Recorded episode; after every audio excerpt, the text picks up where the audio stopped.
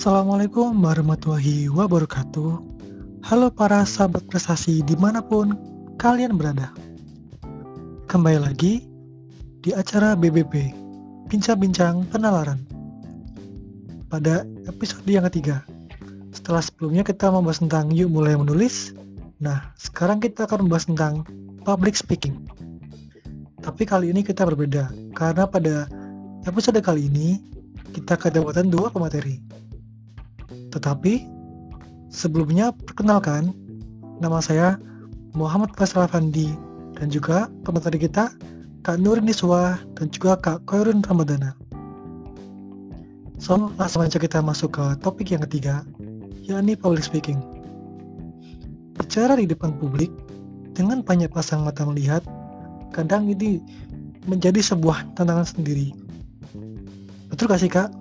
Sekali itu apalagi sewaktu kita berbicara di depan umum itu kita dilihat sama doi kita dilihat sama bapak ibu kita dilihat sama teman-teman terdekat kita. Itu jauh lebih nervous daripada dilihat sama orang yang tidak kita kenal.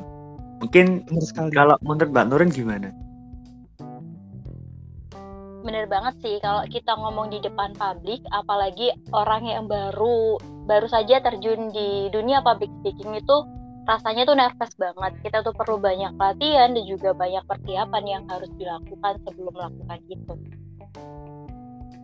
Iya sih kak. Sih kalau aku ini kadang juga ngerasa kayak misalkan ada presentasi pada hari besoknya, aku sebelumnya udah nyiapin kayak kertas buat pas besok baca, tapi pas malah presentasi kayak ngebelang gitu. Pernah sih kak ngalamin gitu? Kanurin? Pernah banget. Jadi uh, mungkin walaupun kita sudah menyiapkan materi ya, terkadang ketika kita tidak uh, menguasai panggung ataupun kita nervous dengan beberapa audiens kita itu menyebabkan ingatan kita tentang materi-materi yang kita persiapkan itu bisa saja hilang. Maka dari itu uh, sebelum kita melakukan public speaking atau menyampaikan materi di depan audiens, kita harus menenangkan diri dulu dan juga tarik nafas dengan baik supaya uh, kita tidak nervous atau menguasai diri kita dulu baru kita bisa menyampaikan materi dengan baik kepada audiens seperti itu Faisal. Iya. Kalau Kak Irun mungkin ada pendapatnya? Ya, menurut saya sih pendapat yang disampaikan sama Mbak Nurin tadi sudah benar sekali. Cuman terkadang ya uh, bagi kita yang mungkin dihadapkan dengan presentasi kuliah atau presentasi apa pun itu yang dilihat oleh beberapa pasang mata itu kita langsung otomatis dep, demam panggung lah terus masih nervous lah masih apa pun itu grogi dan lain sebagainya. Itu penyakit sesungguhnya. Cuman ah iya grogi. Nah grogi Aku juga itu pernah sih ngalamin semua orang mengalami itu semua orang mengalami itu. Cuman kita sesungguhnya itu juga bisa mengantisipasinya dengan cara mungkin ya. Kalau sebelum kita presentasi kita bisa mengurangi rasa grogi, mengurangi rasa takut ataupun khawatir ataupun apa pun itu nervous. Dengan cara kita menenangkan pikiran dulu, kita berdoa, kita berdoa semoga diberi kelancaran, kita benar-benar ada persiapan satu hari sebelumnya itu penting. Karena kalau kita presentasi kita langsung saat itu juga kita langsung berbicara speak up di depan orang banyak itu akan mengacaukan presentasi kita sendiri. Terus dari segi penampilan juga kita kalau kurang percaya diri dengan penampilan yang kita pakai itu juga berpengaruh ke gaya ke presentasi kita, cara ngomongnya kita, kualitas presentasi kita. Jadi banyak hal-hal teknis yang mungkin perlu dipersiapkan dan perlu diasah biar cara kita berspeak up di depan umum itu bisa kita atasi. Seperti itu deh iya juga sih. Karena aku juga pernah sih kak pas waktu presentasi depan teman-teman gue kayak bawahnya mau ketawa terus gitu. Juga heran juga sih kenapa gitu. Padahal kayak temanku depan udah diem semua udah beda ngeliatin. Tapi kayak ada sih perasaan yang pengen kayak aduh gimana sih ini? Kak pengen kamu lu gue gitu Nah ini kebalikannya ini. Ketika ada kakaknya presentasi di depan orang banyak ketawa mulu. Itu mungkin lah ya. Menurut menurut saya itu uh, adik terlalu terfokus pada satu titik orang. Karena satu titik orang itu yang mungkin punya mimik lucu Nah, atau iya tuh, punya nah itu kan teman-temanku juga tuh. berpengaruh ke presentasi kita gitu. Tapi kalau semisal kita langsung tertuju ke tatapan dosen atau tatapan dewan juri itu langsung fokus tegang itu pasti akan ada. Kalau tatapan kita fokus ke teman-teman kita yang mungkin mengganggu presentasi kita itu mungkin kita akan juga mengacaukan pikiran kita. Kita akan ketawa kita akan ya gak fokus dengan presentasi kita. Iya seperti sih, itu. apalagi menurut kalau saya loh ya menurut saya. Iya. kalau ketemu dosen gila tuh mungkin kayak ada sebuah tantangan gimana kalau harus bakal presentasi ya harus fokus gitu kalau ketemu dosen gila.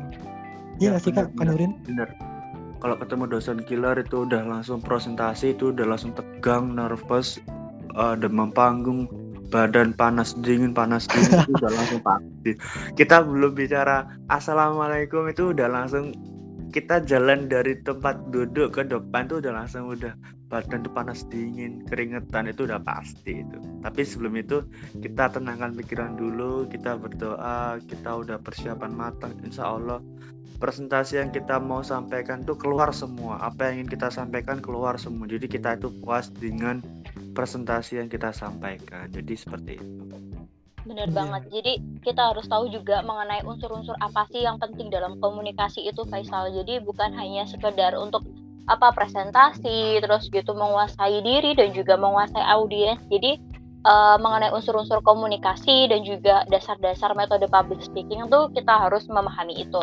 Ya, mungkin aku sebutkan sedikit ya Faisal mengenai unsur-unsur komunikasi itu apa aja. Jadi untuk yang pertama, unsur-unsur komunikasi itu yang pertama pengiriman pesan atau sender. Jadi kayak kita sebagai pemateri menyampaikan materi kita kepada audiens. Untuk yang kedua adalah pesan atau message, yaitu apa sih yang kita sampaikan ataupun yang kita bawakan dalam presentasi tersebut ataupun dalam materi atau materi yang dipersiapkan untuk presentasi tersebut. Untuk selanjutnya yaitu ada bagaimana pesan itu dikirimkan. Jadi kan eh, kita mungkin kalau presentasi di depan itu mungkin ada yang talk show, metode bincang-bincang ataupun kita seperti eh, guru kepada murid seperti itu ya. Atau eh, dan selanjutnya yaitu penerimaan pesan gitu. Bagaimana kita eh, sebagai audiens tuh untuk penerimaan pesan dan juga bagaimana kita tuh membuat audiens itu menangkap pesan kita dan juga yang selanjutnya adalah umpan balik umpan umpan balik dalam komunikasi itu penting banget. Jadi seperti kita gini ya bertiga berbicara mengenai public speaking. Kalau misalnya Faisal berbicara eh, tanya mengenai public speaking itu apa kepada Kak Irun, kepada saya, tapi kalau saya tidak memberikan umpan balik yang baik, pasti itu menjadi hal yang tidak menyenangkan gitu. Jadi kayak bosen banget gitu kan ya. Sangat-sangat komprehensif penjelasannya dari Mbak Nurin hebat Jelas sekali.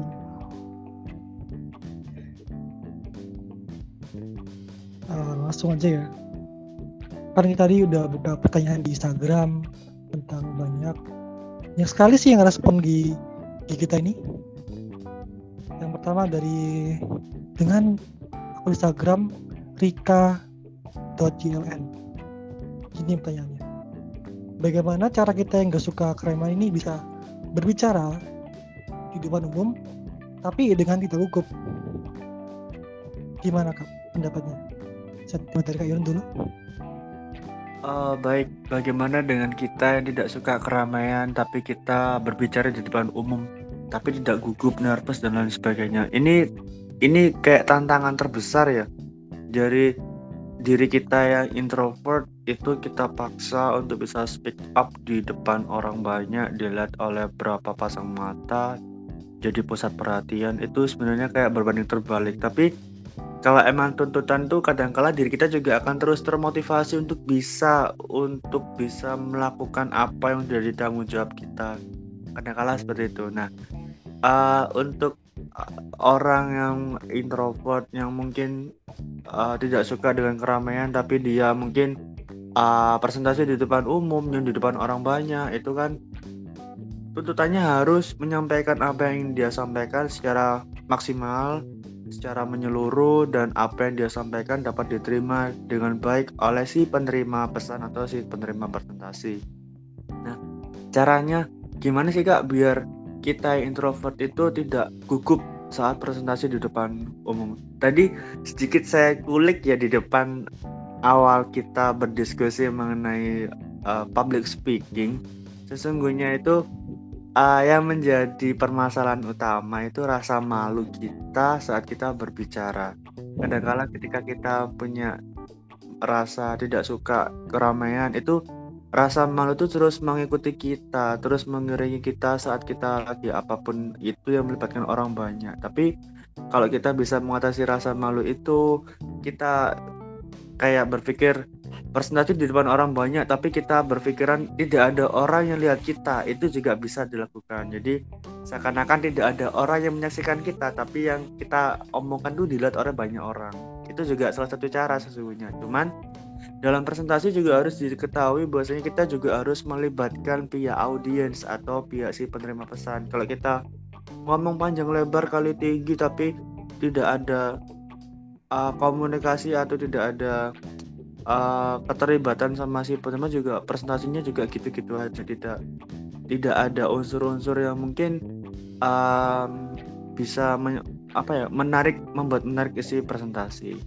Terus cara yang lain supaya kita tidak gugup itu ya yang penting itu persiapan kalau kita sudah persiapan dengan matang kita udah latihan kadang-kala kalau kita malu ya atau kita takut bicara di depan orang kita bicara dulu di kamar mandi atau kita bicara di depan uh, apa cermin atau di depan apa yang itu kita sama diri kita sendiri. Kita latihan cara bicaranya gimana cara menyampaikan pesannya gimana cara kita salam cara kita penutupan gimana cara kita bisa berdiskusi dengan peserta gimana. Itu cara kita melatih diri kita sebelum kita uh, presentasi di depan orang banyak jadi kita melatih diri kita sendiri kita persiapan cara kita menyampaikan intonasinya terus dari segi gaya bahasanya diksinya terus dari segi kecepatan kata-katanya udah semuanya kita pelajari waktu kita pas waktu presentasi insya Allah itu sesuai sama apa yang kita rencanakan sebelumnya pas waktu kita persiapan. Jadi presentasi itu tidak akan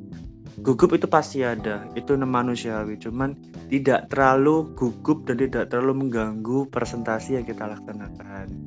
Terus juga um, yang terpenting ya kalau kita presentasi itu kadang-kala itu kalau kita awali dengan aura yang negatif, aduh gimana ya presentasi kita ya, aku bisa nggak ya, aduh banyak orang. Aduh ada temanku sendiri. Aduh ada doiku ada orang tuaku. Nanti aku nggak bisa menyampaikan apa yang aku sampaikan terus dia kecewa gimana. Itu kadang-kadang aura-aura negatif itu juga mengganggu pikiran kita yang merusak semua persiapan-persiapan yang sudah kita lakukan. Jadi kalau kita udah persiapan matang kita udah udah semualah kita kita siapin. Kalau aura negatif itu tetap kita masukkan di pikiran kita di mindset kita udah presentasi itu tidak akan sesuai sama yang kita rencanakan. Jadi aura positif itu harus kita bangun kalau dia mau presentasi berdoa dulu tenangkan tenangkan pikiran. Bahwasanya saya bisa melalui ini semua kita bisa lalui presentasi ini dengan lancar dan bisa memuaskan uh, penonton atau peserta yang mendengarkan presentasi saya puas akan hasilnya nanti ya. Kalau aura-aura positif itu kita bangun kita uh, masukkan di pikiran kita presentasi akan berjalan seperti yang kita inginkan. Itu sih kak. Nah kalau mungkin menurut Mbak Nurin nih gimana Mbak Nurin kan yang sering presentasi di depan umum ah, ada banyak orang. silakan silakan. Gimana gimana? Tapi bener banget sih kayak apa persiapan itu perlu banget terus latihan terus menerus itu perlu banget. Uh, seperti yang disebutkan kayak Kak Irun tadi ya tipe-tipe cara kita latihan tuh seperti di kamar mandi tuh aku banget. Kalau kita mau apa pun itu harus ke kamar mandi dulu untuk latihan berbicara depan cermin seperti itu.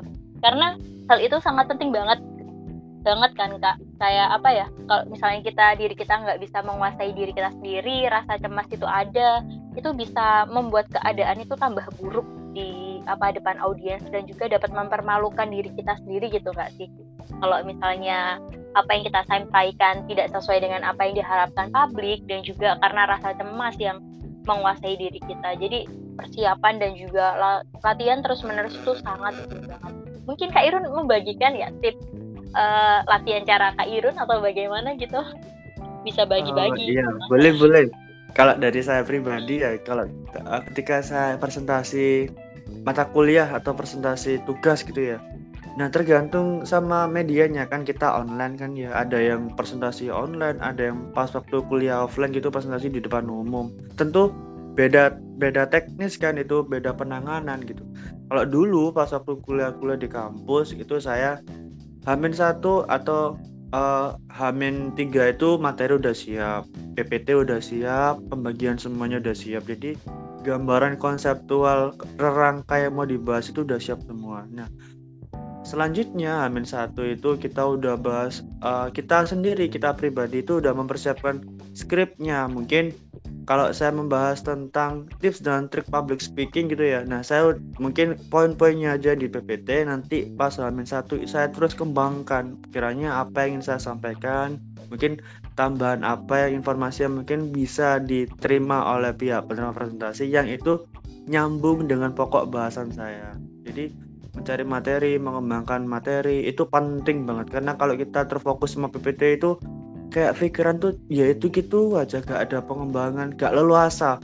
Presentasi kalau terfokus sama PPT bahasanya itu itu aja, fokus sama buku itu pikiran kita tuh kayak kayak terkotak-kotak gitu loh sama buku sama PPT. Kalau kita mengembangkan sendiri, kita tarik literatur dari ini dari itu, itu kayak pikiran tuh kayak kayak apa ya?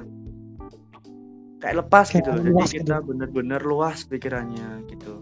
Terus saya juga presentasinya itu bener-bener tertata gitu kayak misal oke okay, slide ini bahas ini ini ini, ini slide ini bahas ini ini. Jadi tidak melebar ke mana-mana pokok bahasa. Kadang kalau kita presentasikan kita nggak bisa itu nggak bisa menjaga apa sih garis besarnya karena mungkin bingung tak atau mungkin karena gugup atau nervous tapi kalau kita udah latihan latihan speak up di kamar kos gitu ya latihan bla bla bla bla bla bla bla bla bla kita udah baca skrip insya Allah kita presentasinya sesuai dengan garis besar kita buat penyampaian materi yang kita pelajari sebelumnya yang kita kembangkan materi di buku-buku yang lain itu kita sudah sampaikan semua jadi materi atau presentasi yang saya uh, bagian saya itu bisa terlaksana dan bisa tersampaikan semua gitu.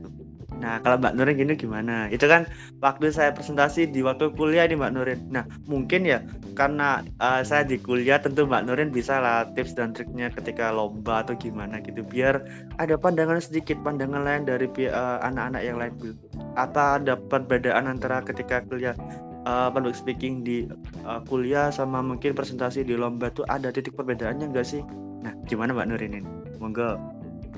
Banyak banget sih perbedaan kalau kita presentasi untuk kuliah dan juga untuk lomba ya. Jadi kalau misalnya kita metode dan juga persiapan di kuliah itu tidak terlalu yang bagaimana-bagaimana. Jadi kita cukup membaca materi yang ingin kita sampaikan dan juga uh, kita uh, tahu gitu apa aja sih yang bakalan uh, apa ditanyakan oleh juri apa oleh guru dan juga apa aja yang perlu kita sampaikan secara detail seperti itu.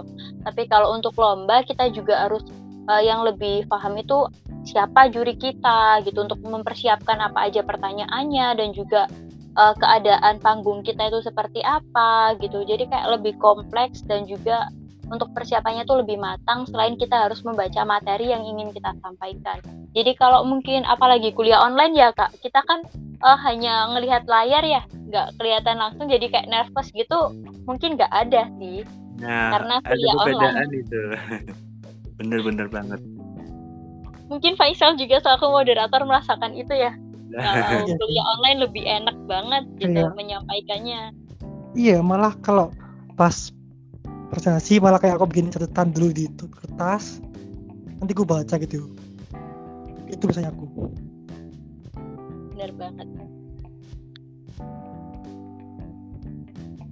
Oh jadi kayak ini adalah sebuah jawaban dari kalian. Ini sangat keren sekali sih kataku.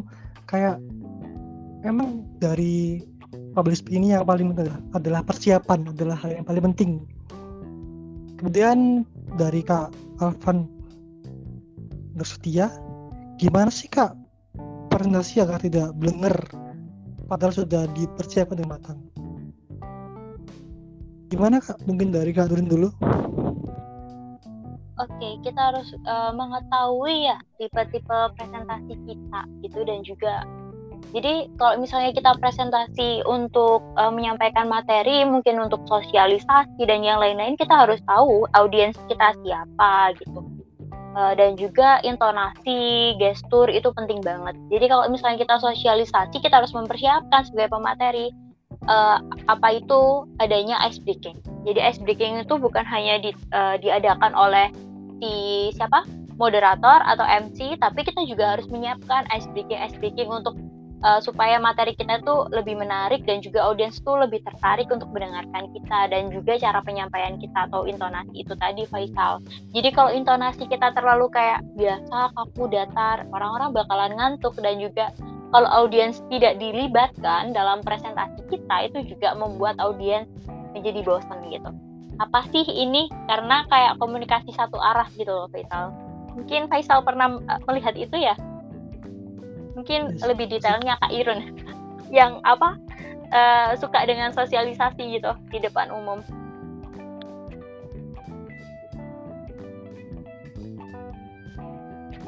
Uh, yang dijelaskan sama Mbak Dar itu tadi udah benar sekali uh, untuk kebelengaran ya. Kadang-kala kita presentasi itu lupa gitu karena yang namanya presentasi itu kita menyampaikan pesan ke audiens gitu. Tapi jangan salah, andai kata nanti pas waktu uh, audiens itu tidak menerima dengan baik pesan atau informasi yang kita sampaikan. Nah, kadang-kala itu seperti itu. Nah, caranya biar tidak seperti itu ya tadi kita melibatkan audiens di sela-sela kita menjelaskan presentasi atau materi, kita kasih pertanyaan itu bisa memicu audiens itu untuk berpikir kritis sebelum presentasi itu kita akhiri. Nah, itu lebih baik karena kalau kita mengakhiri presentasi terus nanti di akhir mungkin ada pertanyaan dari audiens nanti kita sampaikan nanti kita jawab. Nah, itu kan juga monoton gitu. Kalau kita di sela-sela presentasi kita buat slide lah satu itu yang bisa memicu anak atau memicu audiens itu untuk membuat pertanyaan atau berpikir gitu. Kiranya apa sih yang kurang atau kiranya apa sih yang ingin disampaikan pas waktu presentasi itu juga lebih baik. Terus juga uh, untuk masalah tadi ya, um, sebenarnya gaya intonasi, uh, terus kecepatan kita menyampaikan materi, terus gaya kita berbicara itu juga mempengaruhi audiens itu menerima dengan baik atau enggak presentasi kita. Kadangkala presentasi yang gitu-gitu aja ah gitu-gitu aja wes udah sama sama yang lain gitu kadang itu juga mereka nggak mendengarkan dengan baik tinggal HP-an ditinggal ngapain tinggal gitu. Itu kadang yang sering dialami. Jadi iya apalagi pas ingin, sekarang karena nah, masih orang gini kak ya. Gimana? Pas kuliah sekarang kan online kak ya. Jadi kayak ya presentasi temen kayak apa sih? Bosin amat.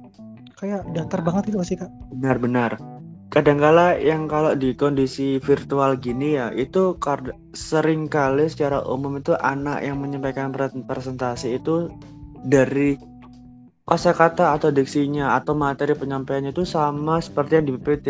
Nah, karena sama seperti yang di PowerPoint kan anak kan juga bisa baca sendiri gitu. Itu yang menjadi masalah sesungguhnya. Jadi, ah udah males lah ah presentasinya gitu-gitu aja. Ah ya yes, gitu gak ada perubahan yang lain gitu karena udah bosan karena udah itu itu aja jadi mereka nggak mau mendengarkan gitu. Nah itu kalau kita ingin di virtual gini ingin diterima dengan baik ingin direspon ingin didengarkan dengan baik kita buat presentasi yang beda sama yang lain gitu. Dengan cara tadi presentasinya kita poin-poinnya aja selebihnya kita pemaparan atau kita identifikasi atau kita uraikan sendiri dari persiapan kita membedah materi satu hari atau dua hari sebelumnya terus kita di sela-sela presentasi kita memicu anak untuk berpikir itu ber berpikir untuk membuat pertanyaan. Yang nanti pas waktu selesai presentasi itu udah ada langsung pertanyaan jadi nggak nunggu-nunggu lama gitu. Dipaksa buat tanya akhirnya ada pertanyaan. Jadi bukan itu. Gitu deh terus ada tambahan lagi dari saya ya kalau misalnya public speaking kita itu pas waktu offline itu yang paling penting juga itu adalah penampilan penampilan dari pemateri.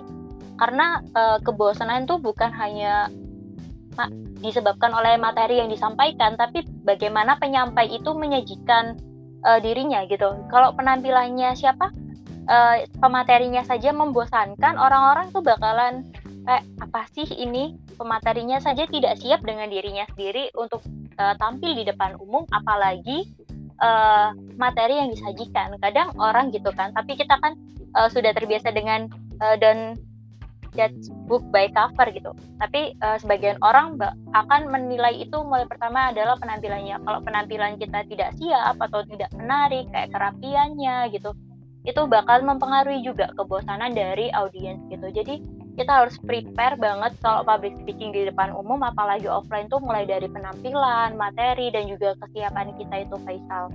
Jadi bukan hanya hal-hal teknis mengenai materi saja gitu. Kalau ngomongin penampilan, aku malah pengen tanya sih, apakah ekspresi itu bisa memengaruhi celahnya presentasi ya?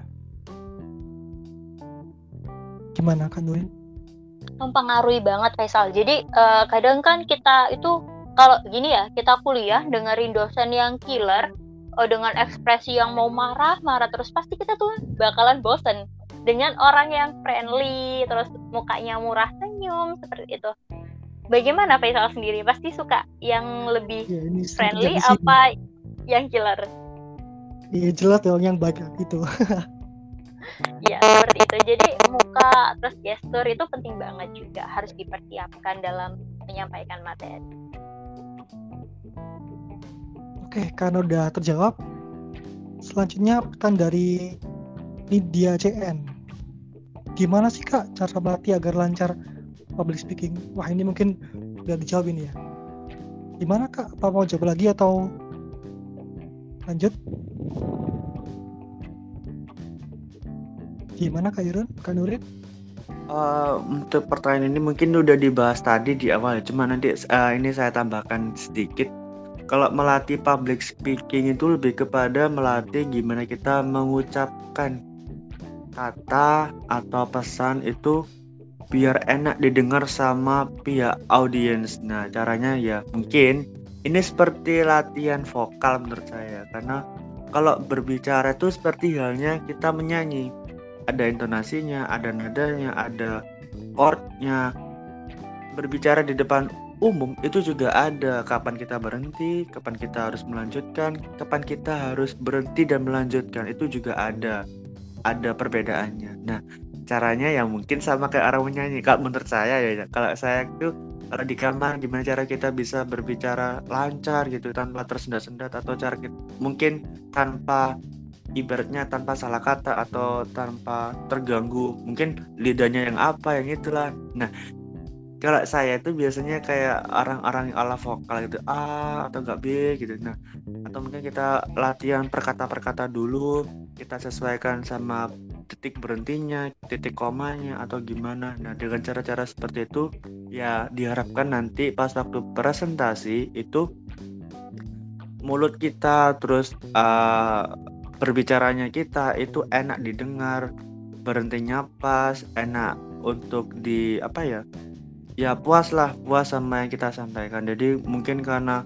aduh tadi pas waktu presentasi saya agak tersendat-sendat di pas part ini terus saya juga salah berhenti di pas waktu section ini. Dah itu kan sebenarnya ada rasa ketidakpuasan dengan presentasi karena kurangnya persiapan atau mungkin karena tidak mengantisipasi hal-hal yang mungkin uh, akan terjadi di pas waktu uh, public speaking nah itu sih caranya melatih lidah atau melatih mulut atau melatih apa supaya penyampaian perkata atau per kalimat itu bisa pas dan bisa jelas diterima oleh pihak audiens. Kadang-kala kalau kita terlalu cepat itu kan kata itu dia bicara apa sih kok gak jelas? Oh dia bicara kata apa sih kok dia bicaranya kok katanya berbeda-beda atau katanya kok gabung-gabung atau gimana itu kan sebenarnya ada kekurangan gitu. Nah kalau kita bisa antisipasi itu kan enak. Kita puas sama presentasi kita. Gimana? Menurut Mbak Nurin mungkin ada tambahan? Mungkin sudah cukup itu saja kayak penting banget itu. Untuk melatih artikulasi dan juga olah vokal sebelum public speaking. Aku jadi ingin nanya kalau misalkan ini ya, pas presentasi terus tiba-tiba salah kata gitu mending kita bilang gini maaf saya ulangi atau lanjut aja kayak atau misal gini kan misal kalau ngomong tiba-tiba salah kata itu mending apa diulangi lagi atau langsung lanjut aja kak ke yang selanjutnya bertanya gimana kak? Untuk itu kita lihat dulu ya audiensnya siapa. Tapi kalau kata saya untuk uh, kalau misalnya kata itu tidak terlalu jauh misalnya kita habis ngomong ada keliru adi atau apa gitu dalam waktu jangka yang dekat uh, lebih baik langsung kita perbaiki. Ya. langsung kita ulangi. Ada bla bla bla bla gitu. Jangan uh, ucapkan kata maaf di tengah-tengah itu. Kalau informasi kita yang kita sampaikan itu kayak belum terlalu jauh mending kita ulang karena kata maaf di tengah-tengah presentasi itu mengganggu banget kalau kata saya. Tapi mungkin Kak Irun punya pandangan yang lain ya mengenai itu kalau saya mungkin karena mungkin ya gugup atau nervous mungkin ya kesalahan itu pasti ada. Mungkin karena kita mau bicara A keliru B gitu. Kalau saya pribadi itu malah tidak terfikirkan kata maaf sesungguhnya loh ya. Mungkin karena udah tegang atau udah di hadapan depan orang gitu. Jadi saya lebih ke langsung pengulangan kata. Misal A B C D yang sesungguhnya uh, A B C D F ya. Jadi saya langsung ganti A B C D E bla bla bla lah. Jadi gitu. Jadi kayak mengulangi kalimat yang menurut kita benar.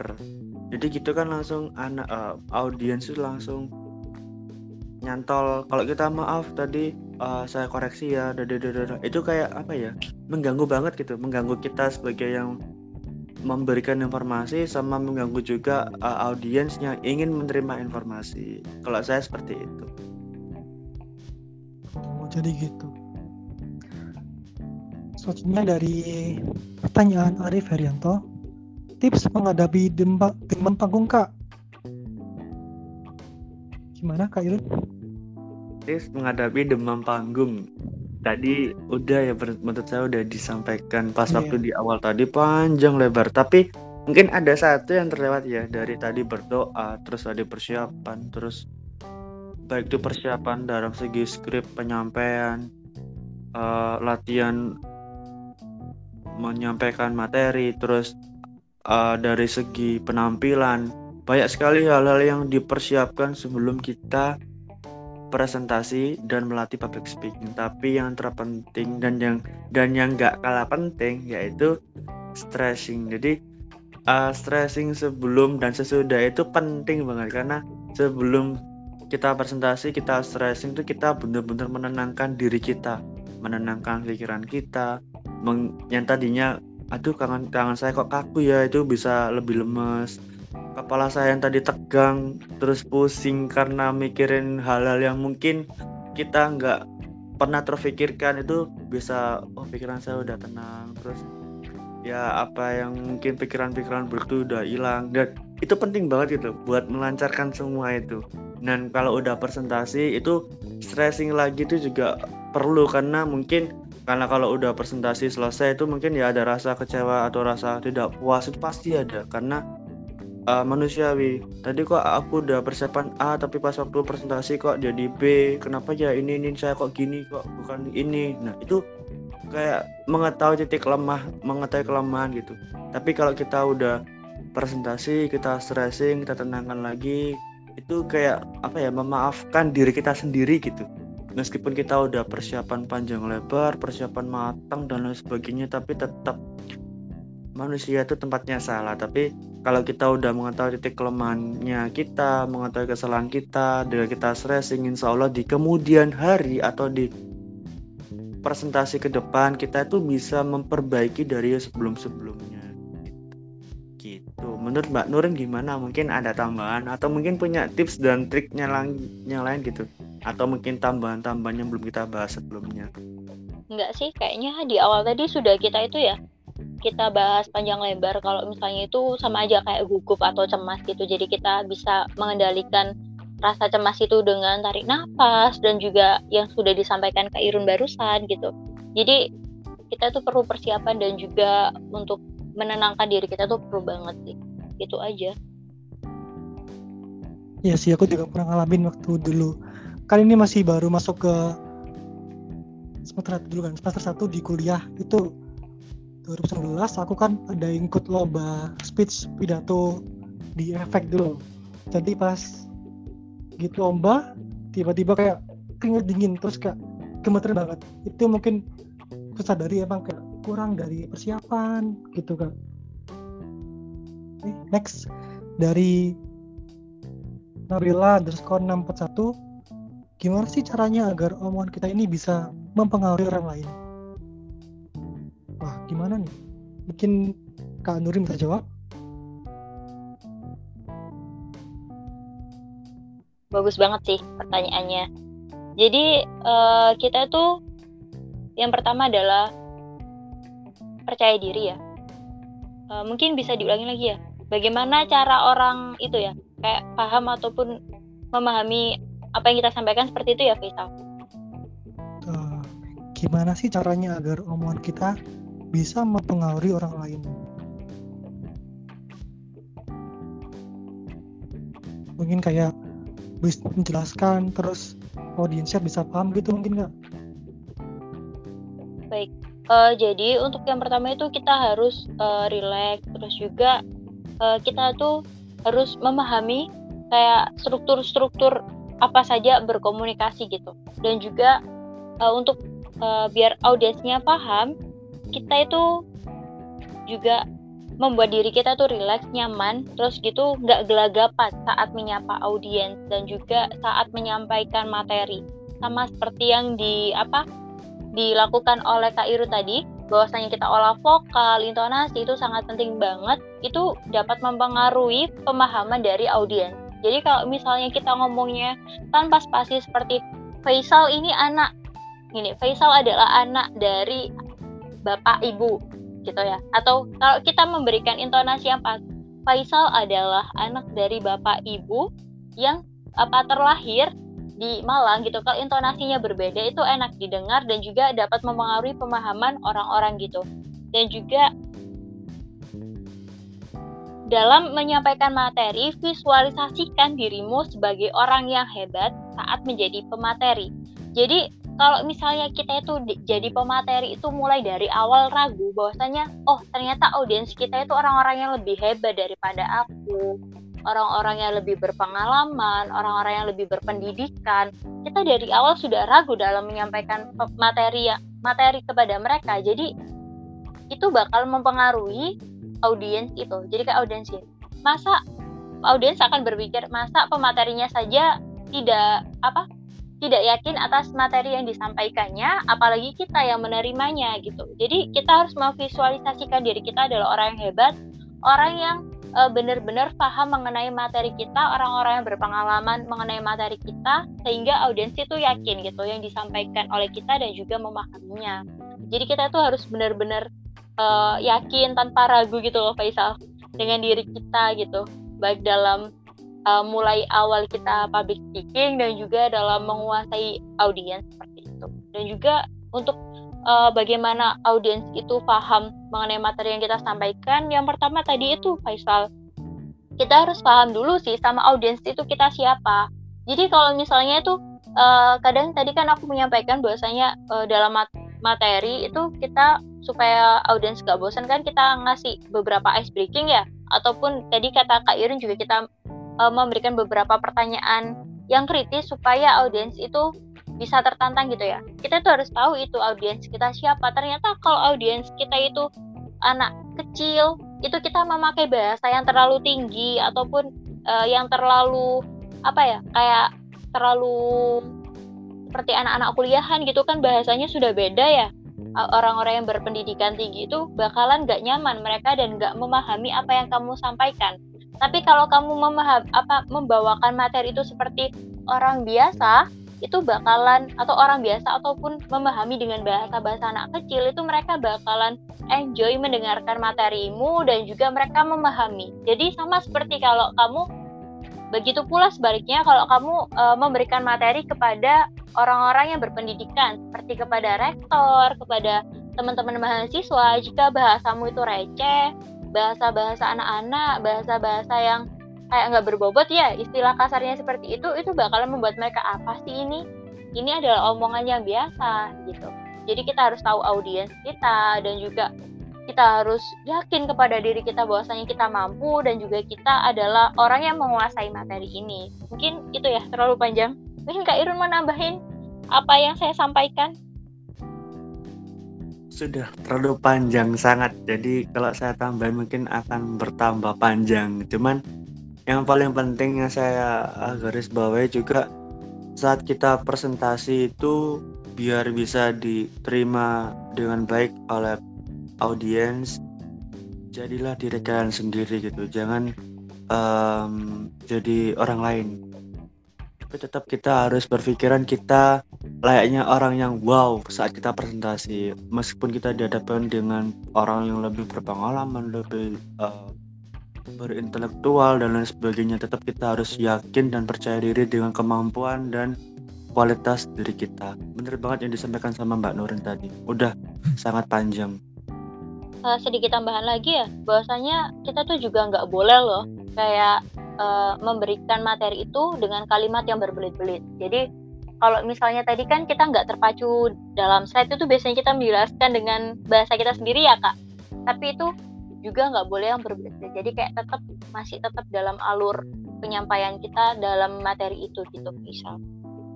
Bener-bener banget. Harus tetap pada garis besar dan garis umum kita materi yang kita sampaikan gitu. Jadi nggak terlalu mengarah ke kiri mengarah ke kanan. Jadi kayak muter-muter.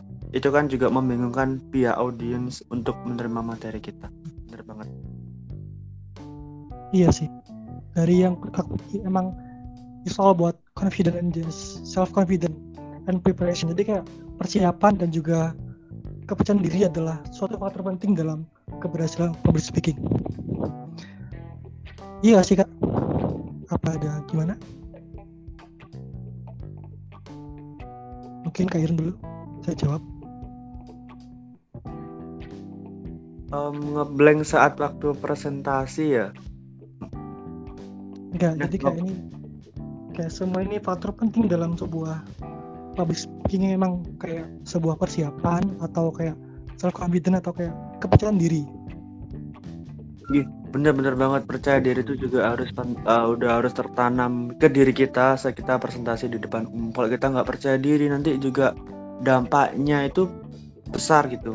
Apalagi kalau kita udah oke lah kita presentasi di uh, teman kita atau presentasi di kerabat dekat kita gitu. Kalau kita presentasi di depan teman-teman kelas di depan dosen kita nggak percaya diri kita bakalan akan menerima dampaknya nanti dengan kita nervous kita ngeblank terus kita juga yang kita sampaikan sesungguhnya itu ada lima lembar uh, skrip apa materi tapi kan kita mungkin kurang percaya diri kita kurang confidence jadinya kita yang yang kita sampaikan cuma satu lembar. Itu kan juga mempengaruhi hasil gitu. Jadi yang sesungguhnya materi yang kita sampaikan tuh komprehensif tapi kita ngeblank kita nggak percaya diri jadinya yes itu itu aja lah yang penting udah presentasi gitu. Itu juga harus uh, dibenahi terus diasah. Jadi menanamkan rasa percaya diri ke diri kita sendiri itu juga harus harus banget gimana Mbak Nurin mengenai confidence ini? Menurutnya Mbak Nurin gimana? Sepakat dengan saya atau mungkin punya pandangan yang lain ini? Monggo Mbak Nurin. Mungkin sudah cukup ya. Yang dijelaskan Kak Irun tuh berat banget sih. Ya oke karena sudah dijawab semua pertanyaan di Instagram bukan berarti mungkin ada kesan-pesan yang disampaikan oleh Kak Irun ataupun Kak Nurin sebelum IBP tentang public speaking diary? Uh, pesan saya ya buat anak-anak ataupun rekan-rekan sekalian. Jadi public speaking itu kegunaannya itu tidak hanya untuk kita saat kita sebagai mahasiswa atau kita saat dihadapkan dengan presentasi lomba jadi nggak sekecil itu lingkup jadi public speaking itu luas kita di masyarakat kita berbicara dengan tetangga yang baru pindah itu juga masuk ke klasifikasi public speaking kita berkomunikasi dengan orang baru yang belum kita kenal atau yang belum kita ketemui sebelumnya. Itu juga masuk public speaking. Jadi kalau kita udah mengasah kemampuan public speaking kita kita udah mengetahui cara mungkin pemilihan diksi saat kita berbicara itu oh kalau ke orang dewasa seperti ini oh kalau ke teman sebaya seperti ini juga harus perlu dan harus penting untuk diasah gitu. Jadi banyak sekali dan luas sekali manfaat dari kemampuan public speaking. Kalau kita udah mengasah dari awal kita udah tahu kelemahan public speaking kita apa, oke kita tambal, kita coba latihan terus menerus, kita cari formula yang cocok dengan diri kita. Kalau kita udah mengenal diri kita sendiri, insya Allah kita bisa tahu dan bisa mengenal kekurangan kita menjadi sebuah kelebihan kita. Kalau kita udah mencari itu semua, insya Allah pas waktu kita terjun di masyarakat atau kita dihadapkan dengan tugas apa pun yang harus berbicara di depan orang banyak atau kita sosialisasi gerak ke, warga-warga itu akan enak gitu. Jadi kita nggak ada rasa gugup kita nggak ada rasa apa ya takut, rasa khawatir atau rasa apa pun itu yang mengganggu aktivitas terutama untuk berkomunikasi ke orang lain. Karena komunikasi itu tidak bisa kita lepas dari jati diri kita sebagai manusia. Itu sih. Gimana Mbak Nurin? Mungkin ada tambahan atau sepatah dua kata ini buat rekan-rekan di luar sana yang mungkin uh, terganggu atau mengalami penyakit public speaking. Jadi bisa bisa tersadarkan bisa terus termotivasi biar bisa mengasah dan bisa berbicara di depan orang banyak. Bener banget sih kak. Jadi kayak uh, public speaking itu penting banget buat teman-teman mahasiswa itu mempelajarinya karena bukan hanya kita itu kayak orang yang banyak bicara itu kesannya negatif gitu ya. Jadi kayak kalau kita mahasiswa itu dalam menyampaikan informasi yang kita sampai yang kita dapatkan pada bangku kuliah yang kita akan transfer ke masyarakat itu butuh banget ya nama namanya public speaking. Dan juga saya sedikit menambahi materi yang mungkin uh, kita nggak singgung ya dari tadi. Mungkin biar teman-teman mahasiswa itu paham banget mengenai public speaking, yaitu bagaimana kita cara memanajemen waktu.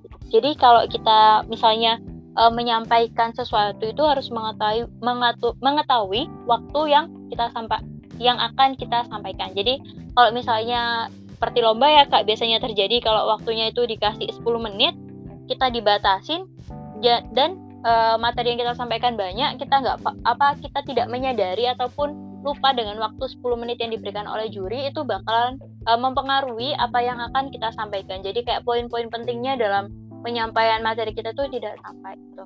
Dan juga kalau misalnya seperti tadi kalau misalnya ada salah atau kekeliruan gitu dalam uh, presentasi itu biasa banget. Jadi teman-teman gak usah langsung ngeblank takut langsung kayak merasa terintimidasi gitu nggak usah ngeflow aja gitu mengalir aja gitu.